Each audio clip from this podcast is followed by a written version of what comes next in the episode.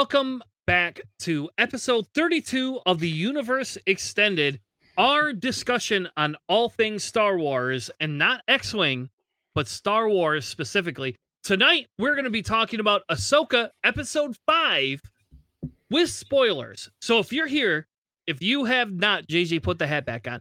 If you have not watched Ahsoka, please, please turn this episode off because I don't want to ruin it for you especially because this episode was such an amazing episode. Yeah, put it back on, JJ. Come on. Hang on, I'm adjusting the. You're the required bench. to wear that for every episode that we record together until the Super Bowl. So, Ah, I um, put it to if, if you want to know the inside joke, go back to Planning Phase Syndicate, our X-wing podcast, and there is a bet JJ and I had about whether he has to wear a lion's head or a giant's head and all of that jazz. We're not going to get into it. Joining us tonight on this spoiler episode is Ryan Staniszewski. Join, thank you, Ryan, for joining us to talk all things Star Wars. How are you tonight, sir? I'm good. Star Wars is great. I don't know if you know this. It's really good, especially now. I know this. A lot of people, eh, somebody like Nick Sperry didn't doesn't really like Ahsoka. I don't, I don't understand it, but He- I, I know guess what? He didn't like it there. until this episode. He didn't like it until this episode. I think this Oh. episode kind of redeemed everything else that's going on. And again, it just furthers my point that you may not like an, a series in the beginning, but you have to see it in its totality with the whole story played out because it explains so much about Ahsoka's character, uh, where she's been through, and why she acts the way she acts. And this this episode did so great in doing a lot of storytelling even for you know casual Star Wars fans that haven't seen Clone Wars, that haven't seen Rebels, this really provides a lot of context to Ahsoka's character, and this was absolutely my favorite episode so far of the season. So, JJ, kick us off. Where did we leave off last week when we had um who did we have on? We had somebody we had week. uh we Oh, had Tim Bailey Krabok. Krabok. Yeah, yeah, There had Krabok. So um so we ended the last week's episode uh with the with Ahsoka waking up in what we assume is the world between worlds, uh, where she wakes up and she sees her old master, uh, Mr. Anakin Skywalker, appear to her, uh, just uh, saying, you know, uh, greeting her as Snips, and uh, just seeing a DH Anakin Skywalker there and we pick up right from that part at the beginning of this episode. Um, just a side note, um, I've got to say that Dave Filoni has done so much justice to the character of Anakin Skywalker more than any other person in all of Star Wars because he's done a great job of really building out his character, building out the reasons why he fell to the dark side, and really just uh, building up his character to make him a much more deep or uh, deep and complex character uh, throughout the Star Wars universe, and we see that a lot in the Clone Wars, and we saw even more uh, now with this particular episode of Ahsoka. Yeah. And I think so if you were not a fan of the series before, to me this this episode really brings like the Andor vibe to the episode. Like I don't want to compare the two because there's a huge um distinct difference to me in the telling of the story. And like so this is kind of my argument to like Nick Sperry, right? Like and and and those of you who kind of think this series was slow going or didn't have the um this like Star Wars Star Wars fans complain about a lot, right? Like they they do. Like that's like a thing. Like everybody's so opinionated. Hence why we have um this podcast. But essentially my biggest thing is is like everybody complained about not having like real fan service. Like we've talked about that before, right? Like we don't have fan service, we don't have any of these other things. Like um when they give us fan service, it's always these cheeky nods, right? You know, like we look at the last Jedi, we've looked at some of the books, and some of them give us very cheeky nods. But like to me, Ahsoka is not just an Ahsoka show, right? Like I love Ahsoka. Like she is hands down one of my favorite characters, and I will give 100% credit to my son James. He is the one that said, "Uh, Dad, if you if you don't like Ahsoka, you are crazy." Um, and if you read Ahsoka's book outside of the series, she hands down is one of the most complex, genuine, compassionate characters um, that comes from like a realistic tone that we've ever seen. And to me, Ahsoka, the way Ahsoka works is they're not just gonna give us this BS fan service. They're actually saying, "Hey, you're a true Star Wars fans. Here you go. Let's give you a continuation of a series that never should have stopped. Like Rebels should have been a series that they continued for years and years and years. Yet we get what four seasons of it, and now we're kind of getting somewhat of a transition, somewhat of a a change for that. So Ryan, what do you feel about episode five and and kind of the transition, the discussion of how all of a sudden it looks like we're in a world between worlds, but spoiler alert, we don't really know if we're there. Yeah, that's actually a, a pretty large discussion I had with with my wife Sarah, like after we watched it, a couple days after we watched it. Like it was presented to us, this looks like the world between worlds. It's hard for it not to be seen as that. But also, was she actually pulled in the world between worlds? Or was this sort of trial and internal struggle all in her head? Like, because she knows Yeah. the world between worlds exists, like that's a feasible thing for her brain or subconscious to build up as like a setting for this to occur in her mind. But then you also think, okay, Jason heard lightsaber noises as part of the waves crashing into the cliffside as sort of a masking like effect of like the lightsabers clashing between Ahsoka and Anakin. So is it could still go either way. Like, how could he hear it if it wasn't actually happening? But if he's in tune with the force, then he could still make a connection with her and still feel and hear her struggle Yeah. through the force. And So for I, me- I I really like how there's no answer to this yet, and it's up to interpretation of the viewer. Honestly, I think there is a, a an answer for it because if you go back to Rebels, right, there's the the two episodes where they go into the the Jedi Temple at Lothal, um, particularly the second time that they go in there with Ahsoka, uh, we see these Force visions come to life, right, and they weren't in the world between worlds. You know, we get a moment where the uh, the Inquisitors track them down and they enter the temple, and then we get a scene where the um, the Jedi Temple guards that were uh, essentially training Kanan to become uh, Jedi Knight to come out and attack these Inquisitors to imprison them, uh, allowing them to escape. Right now, this is actual Force visions that actually had a real life tangent um, to the physical realm of where they were, so they can hear them, they can interact with them, and they can be affected by them. So I think it's something similar to that. That at that particular area, it was a a force hotspot sort of um, especially since the night sisters built that area there to essentially use the their connection to the force to use the map in order to you know follow the purrgil. Color area was strong in the force and thus this allowed Ahsoka to further connect into the force in her moment where she's at her at her lowest in order to have that vision and be there. Honestly, I don't believe that she entered the world between worlds because from what we at least seen from Rebels, there has to be a portal for them to enter and to exit. And we don't see either that when Ahsoka enters. In fact, when she finishes the the vision, all of a sudden the water starts rising up and it's like her mind is returning to where she actually is physically. Well, I think that's a good point because I think it, it says, is this the world between worlds or is this just like a force vision, right? Like, is she precognizant? Does she have the ability to see things that could happen that did not? Um, and I will say, like, we we go into basically essentially seeing her as a as a almost as a youngling. Like I don't know if she's quite a youngling in this or not. Like she's on that verge.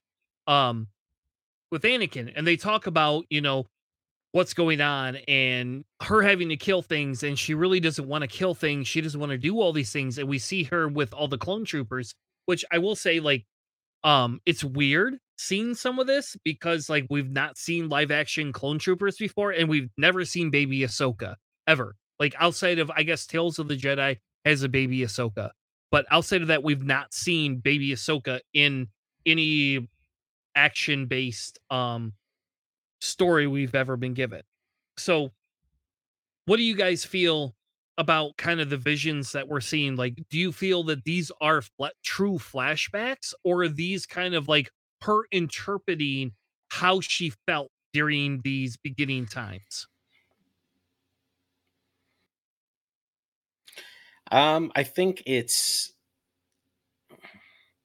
I definitely feel like it's the the force bringing her into her own interior worlds in order to resolve it because the way that they interpret the the scenes when she's a youngling and experiencing her first battle uh, with Anakin around her, you know, you have that that whole fog that's around her, right? And she's only seeing what she immediately remembers, which is all the blast of fire in the background, her focusing on Anakin as he's leading her through to the first battle, um, and then just the the heck, uh, the the craziness of the war that's going around her you know it gives her that that sense of panic and she can only imagine like what's was immediately around her there. Um, and then fast forward to later on the the memory becomes a little more wider, right? Because she's more in a calmer state, right? This is post the battle. Um, I for what I think it was the Battle of Ryloth, uh, where she sees a couple of the Twi'leks in the background. You know, those are parts of her memory that remember it better because it's not as hectic, whereas that first memory is a little more closer. And then we get to uh, when she's much older, the Siege of Mandalore, where she's starting to remember the fight she had against the um, the Mandalorians that were under Maul's rule, which side note, they nailed those costumes perfectly. Like I love seeing those in live action. And then of course the appearance of Rex as well. Um so like to me those those little bits of information makes it feel like she's having more of an eternal moment uh, in her connection to the force and i think that's that's what that really is Ryan, what do you feel? So I, I think one of the things that this episode encapsulated that none, uh, and this was mentioned a couple times online. I, I I do agree with it. None of the cartoon episodes could really encapsulate how it really could be portrayed or feel. Is you know Ahsoka is a teenager in the Clone Wars. You know she's a Padawan you, you you've been told this. You you see it sort of in the, the cartoon or the the 3D rendition of her. To see it in live action really puts into perspective just how young he mm-hmm. was mm-hmm. in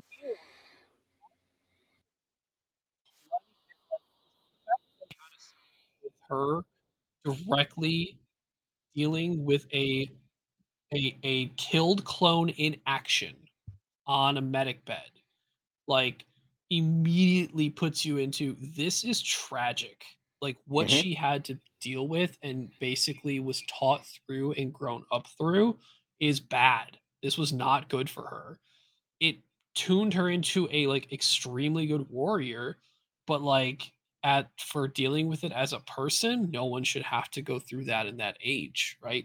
The jedi were probably wrong for putting Padawans in those situations. Um, I mean, they were it, eventually they find out they were wrong for participating in the war in total, right? But um, I don't think any of the any of the previous uh, portrayals of Ahsoka in animated form could really ground us into the reality that sure we read and knew she started at 14 and ended the Clone Wars at 17. It still looked like by the end of the Clone Wars, she was like early 20s, maybe. Like it, it seemed more like because her as a character sounded and felt more mature than 17, right? Mm-hmm. But that's what just she she had to be, right? But seeing a live action person around that same age play that really puts you back into the man, she really was that young. Which also, the actress, by the way, for people who don't know, played the little version of Gamora from the flashback scenes from Infinity yeah. War from Thanos. Um, and apparently is also in Barbie. Uh, so this actress is a great early life actress right now, having some big roles, and a lot of people really want to see her in more Ahsoka live action in Clone Wars. I don't know if we're gonna get it. I don't know if we really need it, but it'd be cool. Yeah, and if you think about it, like I I don't know if either of you read any of the books, but like I'm in the High Republic series right now, and essentially I'm reading any of the ones where the books um are more than like four and a half hours. Like if they're less than four and a half hours, I'm not reading them because it seems silly to pay that kind of money. But if you talk, if you go through and you look at the Nihil attacks, and I guess we're already in spoilers, so I don't have to say that, but if you talk about Nihil attacks and and you know the Starbase and all these other things, you talk about these Jedi, and we're talking like lots of Jedi, like more even so than during the Clone Wars. Um, and that's when the Jedi were very prominent. There is a lot of Padawans who are very young going through these large scale attacks, going through these this mass murder, this whole situation. And I think if you could take the two and complement two together, you can see, you know, kind of the the the reflex side between the two, right? And to Ryan's point, like, hey, why is a 14, 15 year old murder having to murder people? Like, come on, like mm-hmm. we don't do that in, in in most nations. We don't do that. We don't go, hey, you're 14, boom, you're in the army and you're gonna go murder people. We don't do those things. Um, and I think that's like a big call out that we kind of see in this because Ahsoka has always struggled with should I train, should I not train, should I get close, should I not get close. And if you ever if you've read her book, the book that focuses around what she kind of does afterwards, where she goes, um, and, and and who she tries to help, um, you see that struggle, like that huge struggle she has internally, um, because she doesn't know should she be a part of this, should she not and here we are so many years later, and she's struggling with should I train Sabine, should I not? Right? Like, what does the Jedi say? We we don't train people that typically aren't force sensitive. We don't train people that haven't had a big training throughout their youth. And now you're in a predicament where it's like, does the force matter enough that we should spend our time training these people or not? And I feel this episode, like personally, I feel this episode kind of encapsulates that because it's not Anakin saying, Hey, I'm here to train you better. It's Ahsoka's conscious saying, Anakin, where in God's green earth were you? you know, like, why did I have to go through this and and and you trained me and then disappeared? I had no confidant. I had nobody here for you. Um, and maybe that's just my personal feeling, and that's why I like this episode a lot because it feels like this episode is the Ahsoka growth episode where we can kind of see um where she has to go back and confront things she had no interest in confronting at all. Yeah, for me, I think it, it was a lot more of Ahsoka just feeling the guilt for not being there uh, during the time that Anakin fell. You know, her guilt for, um, you know, her that trauma that she experienced of sending clone troopers to their deaths, you know, that burden of command that she had to experience very early on. And, you know, that all leads to the reason why Ahsoka could not work with Sabine originally. She had all that prior experience with you know commanding troops and commanding people that she eventually cared about you know these are people that trained her that she fought with and bled with uh, and eventually died. And, you know we we've seen that at the end of order 66 where she had to bury a lot of her friends from the 501st that helped uh, join up with her and fighting the, the siege of mandalore. Uh, we saw that in countless battles that she's been in and that fear that she had in her is what prevented her with with connecting with Sabine in her training, and of course, you know her her trauma that she experienced in seeing what Anakin had become, and made her fearful of her becoming the same way. You know, we see a lot of Anakin's influence in her, you know, especially when she pretty much in no uncertain terms say that she she pretty much tortured Morgan Elsbeth into giving her that information. You know, it's not the Jedi way, it's not the Jedi protocol. So she's been flirting that line between you know the dark and the light, and she she has that fear of herself of turning out the same way that Anakin did, and her confronting Anakin. And by the way, that the the lightsaber scenes, the animation effects that they did for Hayden Christensen as he turns from uh, the the dark side to the light in that battle, just awesome. Um, Well, but it, it I helped resolve that. yeah, I think the other thing is right there, right, is he tells her we get old, right? Like he he he he talks about that, you know, and then and then explains that um, you know, sometimes Jedi lead and make mistakes, right? And those mistakes bother him.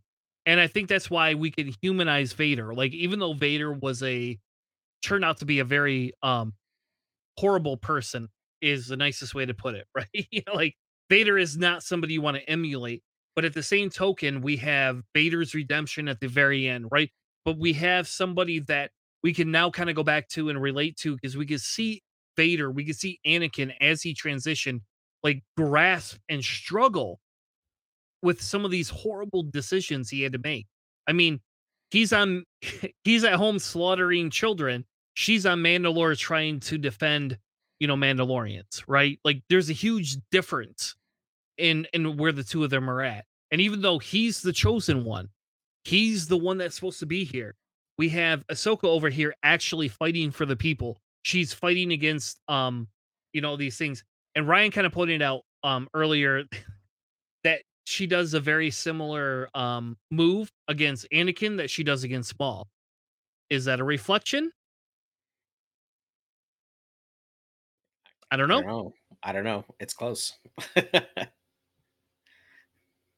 I do really like the the sort of enlightened look we got to Ahsoka after her vision, after she recovered herself. Like sh- she she pulled a Gandalf, right? She went Yeah, she from did. Ahsoka the Gray to Ahsoka the White. Now, um, now we had seen that sort of get up at the very end of the Rebels series.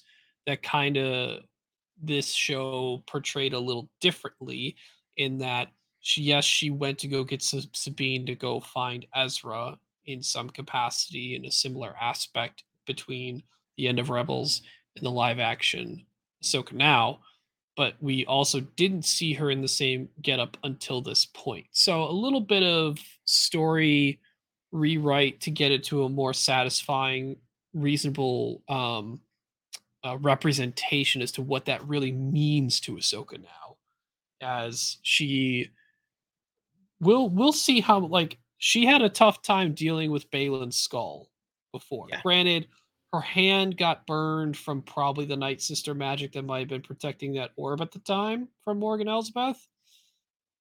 But um, I I think wherever Ahsoka's going to find um, Sabine, Ezra, Thrawn, everyone, I I think she's going to show a new level of um, Mastery. uh ma- yeah mastery in her next fight with Baylan. Yeah, I hope so. I mean, the um the the level of the choreograph for the fight, the lightsaber fight between her and Anakin, uh, which is so great, and it just shows that there's more that she's going to bring out in her follow up fights. That I can't wait to see how they do that. I mean, um, the the just the attention to detail on her mimicking the same moves that she did in you know the Clone War series. I know you sent me that that Twitter uh, where she did that kick very similar to the battle versus Maul uh, that she did with Anakin. I mean, it's just perfect, like almost frame for frame, basically.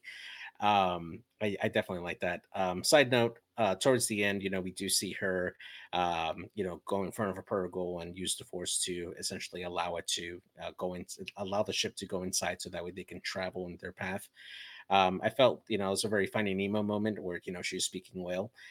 Do you Yep. think? do you think that there's enough space in there for both the Jedi cruiser and for the ghost to fit inside the whale? I it seemed like Hera had to deal with the rebel with, with the Re- the New Republic officials at this point. So unfortunately, I at this point uh, I think it it actually did make sense for Hera to stay back because at least there's a small chance that she could uh submit her petition to like, hey, something's gonna come back. Hopefully, it's just Ahsoka, Sabine, and everyone else we want to come back, and there's not also a Thrawn with them too, type of thing, where it's like we have to deal with also this type. Um, actually, so I just thought about this. If they were like drawing parallels like next level of Ahsoka mastery, I kind of just imagine like, what if Ahsoka does Anakin's like lightsaber twirl in the fight against, like just as an Oh, homage that'd to her great. master, but then also like just accepting that she's part of the lineage. It's, it's she, but she's utilizing the the best parts of Anakin to make her a better master uh of the Force, and just uses Anakin's lightsaber like behind the back twirl as an attack against Baylan at some point. That would be great. Actually, I would love to see that. Oh man, So I think we we wrap the episode up because we see her leave. We see Hera left to deal with whatever is going to happen, and I agree because I don't agree that Thrawn's going to come back and be a big threat. I think Thrawn's going to come back and be this unneeded ally. But that's because I read the books and I feel that we need to move closer to the books. And the longer we go through this, JJ has been prophesying, but this is going to be the heir to the Empire Thrawn that we're going to get. This is the old school Thrawn. he's But- an antagonist, but not necessarily a villain. Look, We Yeah. haven't seen him for five episodes now. I know. I feel like he's Five going to show up in the last episode, and then that's it. We won't see him again until Yeah. the Filoni movie. So my theory is I feel my theory versus yours is a million times more valid because of the fact that we aren't seeing Thrawn. He's not a big part of this whole thing. That in the long run, we're building up to like, oh my god, Thrawn's gonna be this big evil. But really, really, Thrawn's here to help us because if you go back through the books, like I've stated before in previous universe extended episodes, if you go through the books, Thrawn and all of their his allies anticipated Palpatine because of the Grysk and because of um I can't remember the guy's name, the stupid uh popular uh pisses me off because I can't remember this guy's name. But um because of the specific Grysk um you know oh, antagonist Jixtus. Jixtus. Jix, yes, there. yeah, Jix- Jixtus. yeah. because of how Jixtus is, that in the long run, Thrawn has always been playing the the long game with Palpatine, and that he's gonna come back and like we're gonna get a vision of him helping orchestrate how Rey gets set up to beat Kylo and Palpatine in the long run. And it'll make all those uh sequels a little bit a little bit better than they already were. So all right. I just Well- I just hope that we don't all of a sudden see next episode they go back to Mando and Grogu for like another two episodes. I just hope that doesn't stop happen, it. man. Stop it. Stop it. Stop. JJ, that's not gonna happen. Um, not gonna happen. All right. Ryan, thank you so much for joining us. It was a pleasure to talk Ahsoka in this time. I love I love the show. I don't care what anyone says. Like I like Andor for what Andor Andor does, but I love Ahsoka for what Ahsoka does. And I don't care what anyone says. To me, this is hands down equal to Andor in its own correct right. But I, I just I don't know. I love this. I love this episode or this this show, and I love this episode. And I feel I don't know. I feel this series in and of itself is like totes magoats amazing. I don't know. So Yeah, But anyway, Absolutely. thank you all for joining us. Uh, we will be back next week with a X-wing podcast called Planning Phase Syndicate, where we talk about X-wing things, and we will have another Universe Extended episode coming to you either next week Wednesday or Thursday, or next week Sunday, depending on um JJ's schedule. With that being said, thank you. Have a good night, and we will see you on the flippity flop. Have a good night, everybody.